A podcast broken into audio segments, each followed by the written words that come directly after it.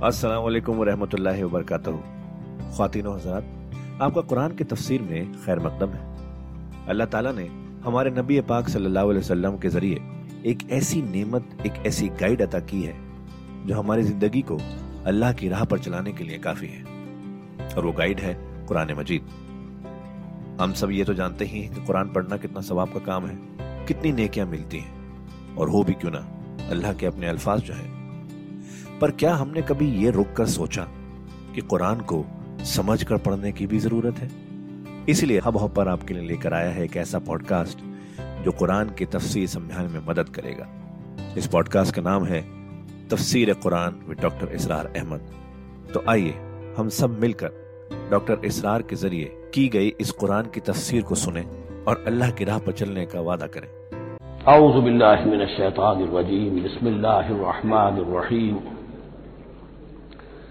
अतलाक़ मरतान फ़ैमसाकुम बेमारूफ़िन और तसरीहम बेहसान सदक़ल्लाज़ीम पिछली नशस्त में जो मजामी आए थे उनमें से एक के बारे में मुझे एहसास हुआ कि मैंने एक बात शुरू की थी लेकिन नामुकम्मल रह गई आयतुल इख्तिलाफ के बारे में मैंने अर्ज़ किया था कि वहदत अभियान के फलसफे का एक जुज सही है एक गलत है सही जुज की वजाहत तो हो गई कि ये तमाम जितने भी दुनिया में मजाहिब हैं और दीन हैं, ये सब उसी दीन हक से निकली हुई शाखें हैं। दीन हक से पगडंडियाँ मुड़ी हैं, सरात मुस्तकीम से पगडंडी मुड़ी है। कोई बहुत दूर निकल गई और उसका यूँ समझिए कि पहचानी हुई सूरत भी पहचानी नहीं जाती, इतनी दूर हो गई कि उसका उस दीन हक के साथ अब कोई रिश्ता नज़र ही नहीं आता। कुछ इतने दूर नहीं हुए, कदरे करीब रहे। लेकिन सबकी बुनियाद एक है। ज़ाहिर बात है कि हज़रत आदम की नस्ल से बात शुरू हुई है। हज़रत आदम की औलाद एक ही उम्मत थी। ये तफरके जो भी हुए, बाद में हुए।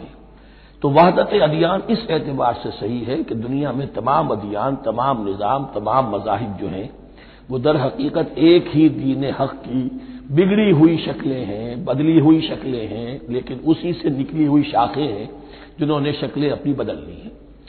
गलत हिस्सा यह कि अब जो ये सब कुछ मौजूद है, इनको एक कहना, ये जहालत है।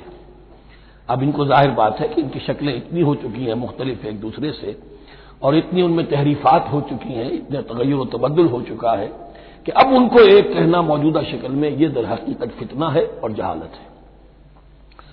दूसरी बात, जो आखिरी मजमून आया था, अट्ठाईसवें रुकू में, देखिए इसकी एक तमहीद है, वो समझ लीजिए इंसानी तमद्दुन का अहम तरीन और बुनियादी तरीन मसला क्या है? तमद्दुन का। एक है इंसानी ज़िंदगी का मसला। इंसानी ज़िंदगी का सबसे पहला मसला वही है कि जो हैवानी ज़िंदगी का भी है, अपनी मादी जरूरियात, पेट खाने को माँगता है।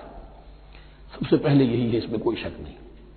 लेकिन इसके बाद जब दो इंसान मिलते हैं और उससे तमद्दुन शुरू होता है, इसका सबसे बड़ा मसला है इंसान की शहवत। अल्लाह ने दो जिनसे बना दी हैं, मर्द हैं, औरत हैं, और इन दोनों के दरमियान ताल्लुक से नस्ल आगे चलती है। अब इस मामले को कैसे हार्नेस किया जाए, कैसे मुनजम किया जाए, ये जज्बा बहुत पोटेंट है। जो फ्राइड ने कहा है, बस वो यूँ समझिए कि जरा ज़्यादा मिर्च मसाला लगा दिया, वरना इसमें कोई शक नहीं कि ये बहुत ही पोटेंट जज्बा है इंसान का। इंस्टिंक्ट जो है, सेक्स का इंस्टिंक्ट वो बहुत मज़बूत है, बहुत कवि है। लेकिन जो शय जितनी कवि हो, उतना ही उसे फिर, जो घोड़ा जितना मुंहजोर हो, उतना ही उसको लगाम देना जो है, वो आसान नहीं होता, उसके लिए फिर मुशक्कत करनी पड़ती है। तो अब अगर तो इस सेक्स को ओपन कर दिया जाता, खुला सेक्स फ्री सेक्स आजकल ये लफ्ज इस्तेमाल होता है फ्री सेक्स के होता तमद्दुल में फसाद हो जाता, उसके लिए शादी का मामला, कि एक औरत का एक मर्द के साथ रिश्ता रहे, सबको मालूम हो कि ये उसकी बीवी है, ये उसका शौहर है। ताकि इस तरीके से नसब का मामला भी चले और एक खानदानी इदारा वजूद में आए। वरना तो खानदानी इदारा बस कैसे वजूद में आएगा? फ्री सेक्स में तो खानदानी इदारा वजूद में आ ही नहीं सकता। तो शादी का, निकाह का ये रिश्ता जो है, ये अल्लाह ताला ने इख्तियार किया और ये इंसानों को सिखाया। अब इसमें मर्द और औरत क्या बिल्कुल बराबर है? इससे बड़ी हिमाकत कोई नहीं। इसलिए कि किसी भी इदारे के दो बराबर के सरबराह नहीं हो सकते। इतनी मोटी बात है। कि अगर आप किसी एक महकमे के दो डायरेक्टर बना दें, बात गलत हो जाएगी, खराब हो जाएगी। एक डायरेक्टर, मैनेजिंग डायरेक्टर, दूसरे दस डायरेक्टर बना दिए आप। लेकिन ऊपर एक होगा, जनरल मैनेजर एक होगा, डिप्टी मैनेजर दस रख दी हर इदारे में अगर नज्म कायम करना है तो एक ऊपर टॉप पर होना चाहिए। लिहाजा जब एक मर्द और एक औरत, मर्द और औरत, इंसान होने के नाते बिल्कुल बराबर है। एक ही बाप के नुस्खे से बेटा भी है, बेटी भी है। एक ही माँ के रहम में भाई ने भी परवरिश पाई है और बहन ने भी। इस एतबार से वो बराबर है। शरफ इंसानियत में, नौ इंसानी की हैसियत से। Human dignity and honour they share both equally absolutely equally लेकिन जब एक मर्द और एक औरत मिलकर खानदान के बुनियाद रखते हैं तो अब ये बराबर नहीं रहे। जैसे इंसान सब बराबर है, लेकिन चपड़ासी और अफसर बराबर नहीं है। उसके कुछ और इख्तियार हैं, इसके कुछ और इख्तियार हैं, उसके कुछ और फराइज हैं, इसके कुछ और फराइज इस तरीके से, इस रिश्ते के मामले में, और ये भी नोट कर लीजिए कि यही वजह इस कदर तफसील के साथ सबसे पहले अहकाम कुरान में दिए जा रहे हैं, इसी आयली कवानीन के मुतालिक। लेकिन तमद्दन की जड़ बुनियाद यह है, यहाँ से खानदान बनता है, और खानदानों के इज्तम का नाम माशरा है। खानदान का निज़ाम, अब हमारा पाकिस्तानी जो माशरा है अगर हमारी चौदह करोड़ तादाद है इस वक्त, सात अफराद एक खानदान के अगर आप शुमार कर लें तो आप समझिए इतने खानदान हमारी दुनिया में इस वक्त मौजूद है। दो करोड़ खानदान है। इन खानदानों पर मुश्तमिल है। खानदान का इदारा मुस्तकम होगा, माशरा मुस्तकम हो जाएगा। खानदान के इदारे में सलाह होगी, फलाह होगी, माशरे में सलाह व फलाह आएगी। वहाँ फतूर होगा, फसाद होगा, बेचैनी होगी, जुल्म होगा, नाइंसाफी होगी। वहाँ कन्फ्लिक्ट होंगे। मियाँ और बीवी में झगड़े हो रहे होंगे तो औलाद की फिर वहाँ तरबियत सही नहीं हो सकती। उनकी तरबियत में मनफी चीज़ें शामिल हो जाएँगी। तो ये सारी चीज़ें जिसकी वजह से बड़ी तफसील से कुरान मजीद में अहकाम दिए गए हैं, आयली कवानी। इनमें जहाँ तक ये मामला है, तलाक का मामला है, इसमें बराबर नहीं है। शादी करने में औरत को भी हक है, वो शादी से इनकार कर दे तो जबर नहीं किया जा सकता एक मरतबा वो निकाह में आ गई है तो अब शौहर का पलड़ा भारी है। शौहर उसे तलाक दे सकता है। अगर जुल्म के साथ देगा, अल्लाह के यहाँ जवाबदेही करेगा और पकड़ हो जाएगी। लेकिन इख्तियार है। वो खुद तलाक नहीं दे सकती अलबत् तलाक हासिल कर सकती है खुला जिसे हम कहते हैं। वो अदालत के ज़रिए से, बड़ों के ज़रिए से, रिश्तेदारों के ज़रिए से खुला करे। लेकिन तलाक देने का हक उसको बराबर नहीं है मर्द की तरह। इसी तरह अगर एक तलाक दी थी मर्द ने, और अब ये इद्दत पूरी नहीं हुई है वह बऊल तो हन अहक को बेरद हिन्ना अब वो कहे, तूने तलाक दे दिया, मैं तेरे घर में बसने को तैयार नहीं हूँ, नहीं। इख्तियार मर्द का है, इद्दत के अंदर अंदर, तीन महीने के अंदर अंदर, वो उसको वापस ले सकता है। इसको तलाक रज़ी कहते हैं। ये तमाम चीज़ें ऐसी हैं कि बहरहाल खातन को अच्छी नहीं लगती। और आज की दुनिया में तो जो ये मर्द औरत की मसावत का सिलसिला है, ये शैतान का सबसे बड़ा फलसफा और माशरे में फसाद और गंदगी पैदा करने का उसका सबसे बड़ा हथियार है।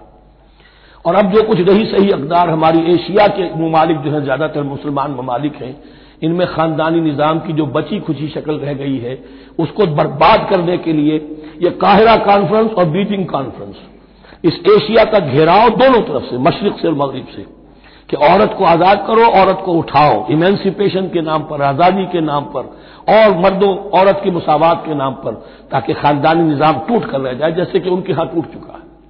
खानदानी निज़ाम ने क्लिंटन साहब ने कहा था अपने साढ़े नौ के, के मैसेज में कि अनकरीब हमारी कौम अमेरिकन नेशन बहुत जल्द उसकी अक्सरियत हरामजादों पर मुश्तमिल होगी। बॉर्न आउट ऑफ़ वेडलॉक वो किसी शादी के निकाह के, के नतीजे में कोई वजूद में नहीं आए जिना के नतीजे में वजूद आई भी कौम होगी। वन पेरेंट फैमिली रह गई है माँ ही बाप है और वही माँ है। और वो दोनों वो जानते ही नहीं। अब वहाँ बड़ी एक मुहिम उठ रही है। कि हर इंसान का हक है कि उसे मालूम हो कि मेरा बाप कौन है। वहाँ तो बहुत से लोग पते बाप कौन है मेरा? क्या पता? ये तबाही है जो उस माशरे पर आ चुकी है और हमारे यहाँ भी लोग उसी माशरे की नक्काली पर चल रहे हैं। और ये नज़रिया मुसावत मर्दन जो है, ये बहुत ही, यू समझिए कि ताबनाक और बहुत अच्छे अल्फाज के साथ सामने आ रहा है। अलबत् इसका दूसरा रुख भी है। इस्लाम ने औरत को जो हकूक दिए हैं, बदकिस्मती से हम मुसलमानों ने, वो भी उनको नहीं दिए। उसकी वजह यह है कि हमारे ऊपर हमारा हॉन्ट कर रहा है, हमारा हिंदुआना पस मंजर। हिंदुओं के माशरे में औरत की कोई हैसियत नहीं, न उसकी विरासत के, का हक है, ना वो बेवा हो जाए तो जीने का हक था उसको, वो तो फिर सती हो जाना चाहिए उसको। उसके लिए तो ज़िंदगी का हक भी नहीं है, विरासत तो बहुत दूर की बात रही। कोई प्रॉपर्टी का कोई सवाल नहीं, किसी तरह की कोई हैसियत नहीं, कोई लीगल एंटिटी नहीं। लेकिन हम मुसलमान तो हो गए, हमारे आबाओ तरबियत हुई नहीं। लिहाजा हमारे ऊपर वही तस्वुरात हैं, औरत को जो है पाँव की जूती की तरह समझना। ये जो कुछ हम कर रहे हैं, उनके जायज़ हुकूक भी उन्हें नहीं देते। उसके नतीजे में हम, जो मगरब का हम पर हमला है, उसको मुसर करने में गोया हम मदद दे रहे हैं। अगर हम अपनी खातन को वो हकूक नहीं देंगे, अगर उनके लिए जो अल्लाह ने, जो मुकर किया है, वो उन्हें नहीं दिया जाएगा तो ज़ाहिर बात है कि रद्द अमल में फिर जो ये नारे हैं और बड़े खुशनुमा जो दावत उठती है, वो लाजमन उन्हें खींच कर ले जाएगी। तो उस तरफ़ भी ख्याल रखिए और हमारे यहाँ दीनदार घरानों में खासतौर पर यह बात होती है। इसको समझना चाहिए कि औरतों के क्या हकूक है, उनकी दिलजोई कितनी करनी चाहिए। हजूर ने क्या फरमाया है? खैर हुकुम खैर हुकुम ले अहल ही। वाना खैर ले अहली। खैर मिलकुम ले अहली। तुम में से बेहतरीन लोग हो, अपने घर वालों के लिए अच्छे हो। बेहतरीन लोग वो है।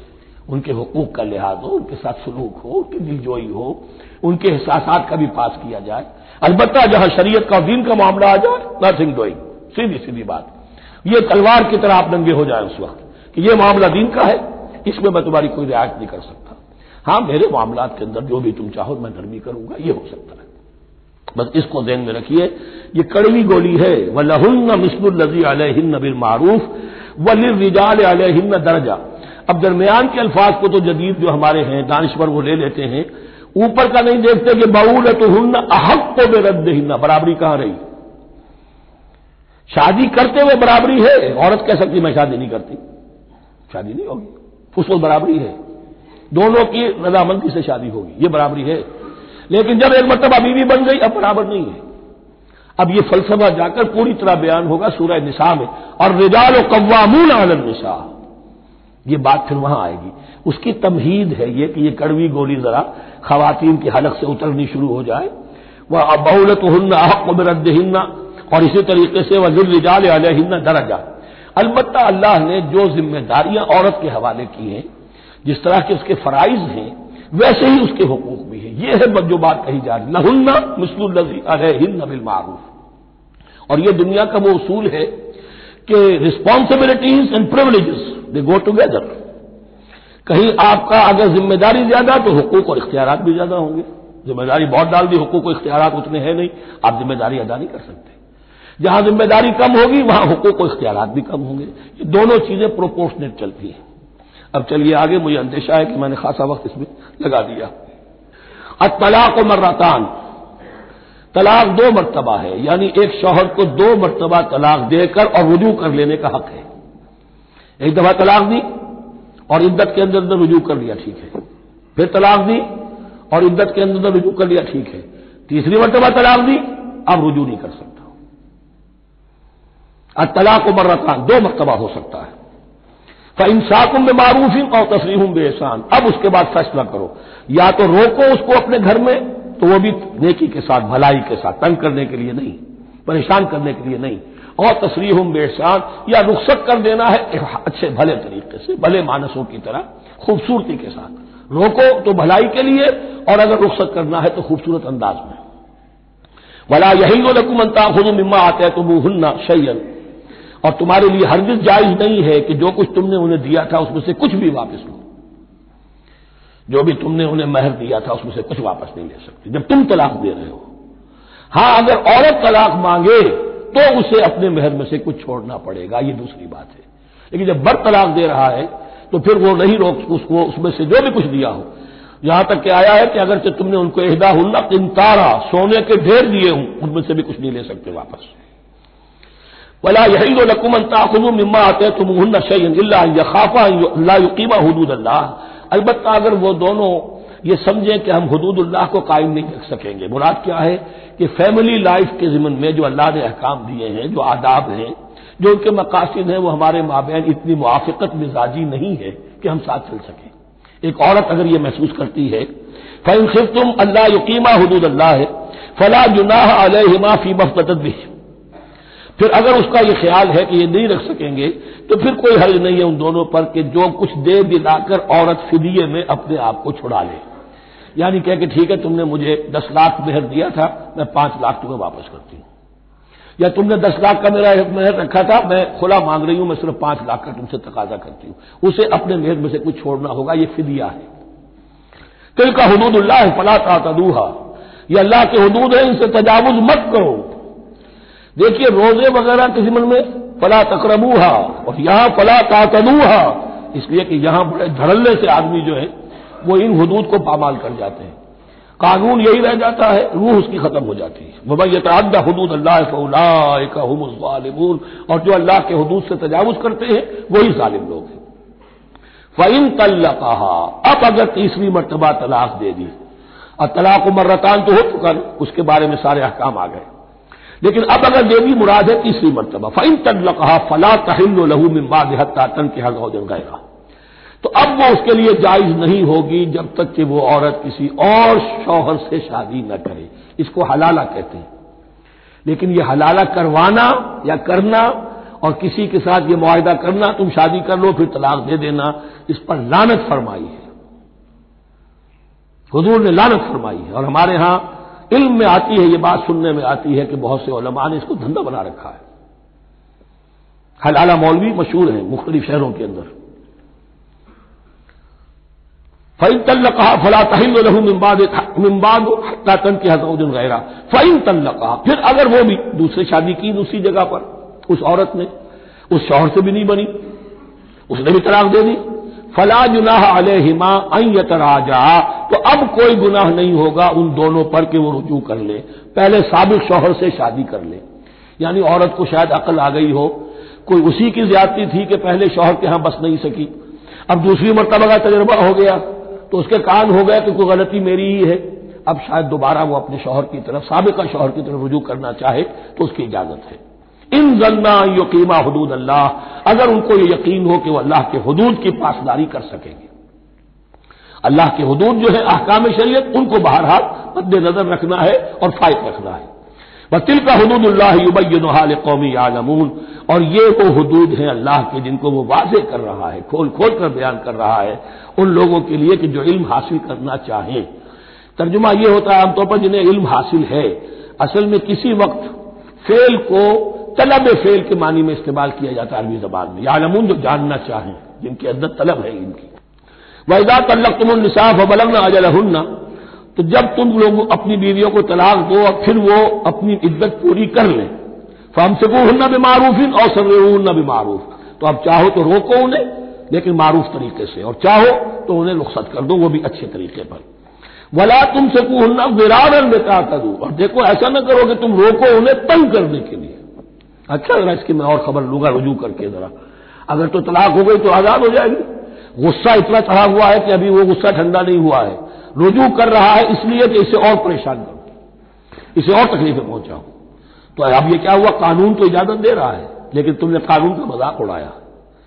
तुमने अल्लाह की दी हुई इस इजाज़त का नाजायज इस्तेमाल किया हाँ। अगर बसाने का वाकई इरादा हो गया है तो ज़रूर तुम रुजू कर लो रुजू का हक तुम्हें है, लेकिन अगर ये नहीं है, परेशान करना है फला तुमसे कुहन्ना वला तुमसे कुहन्ना विरार अल्लाह जिद्दम जिद्दा, उन पर ज्यादती करने के लिए, सताने के लिए। मैं यह फलजाल का फ़कत गला बनस्सा और जो कोई भी ये काम करेगा, उसने अपनी जान पर जुल्म ढाया। वला तब तक आयात होजुआ और देखो, अल्लाह की आयात को मज़ाक और खेल न बना लो, ठट्ठा न बना लो। ये अच्छी तरह जान लीजिए law is law and there can be law which has no flaw flawless law is impossible इसलिए तकवा, अल्लाह का खौफ। हर जगह पर बार बार वरना तुम अल्लाह की शरीयत का तमाशा बना दोगे, ठट्ठा बना दोगे। वला तब तक खुदू आयात हुआ वस्कुरू रहमत अलैकुम। और याद करो, ज़िक्र करो, शऊर करो अल्लाह के इनामात का जो तुम पर हुए हैं। वमा अलैकुम किताब वल हिकमत।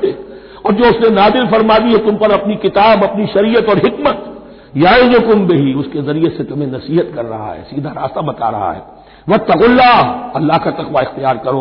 वालम अल्लाह बिकुल शहीन अलीम। और जान लो कि अल्लाह ताला को हर चीज़ का हकीकी हकीकी इल्म हासिल है। तो खातिन हजरात, ये था आज का एपिसोड। अभी तफसीर बाकी है। पूरी तफसीर सुनने के लिए अगला एपिसोड सुनना ना भूलें। ज़रूरी है कि हम कुरान को पूरी तरह से अच्छे से लफ्ज ब लफ्ज समझें। इसलिए अगले एपिसोड में आपका इंतज़ार है। सुनते रहिए ये पॉडकास्ट जिसका नाम है तफसीर कुरान विद डॉक्टर इसरार अहमद सिर्फ़ हब हॉपर पर।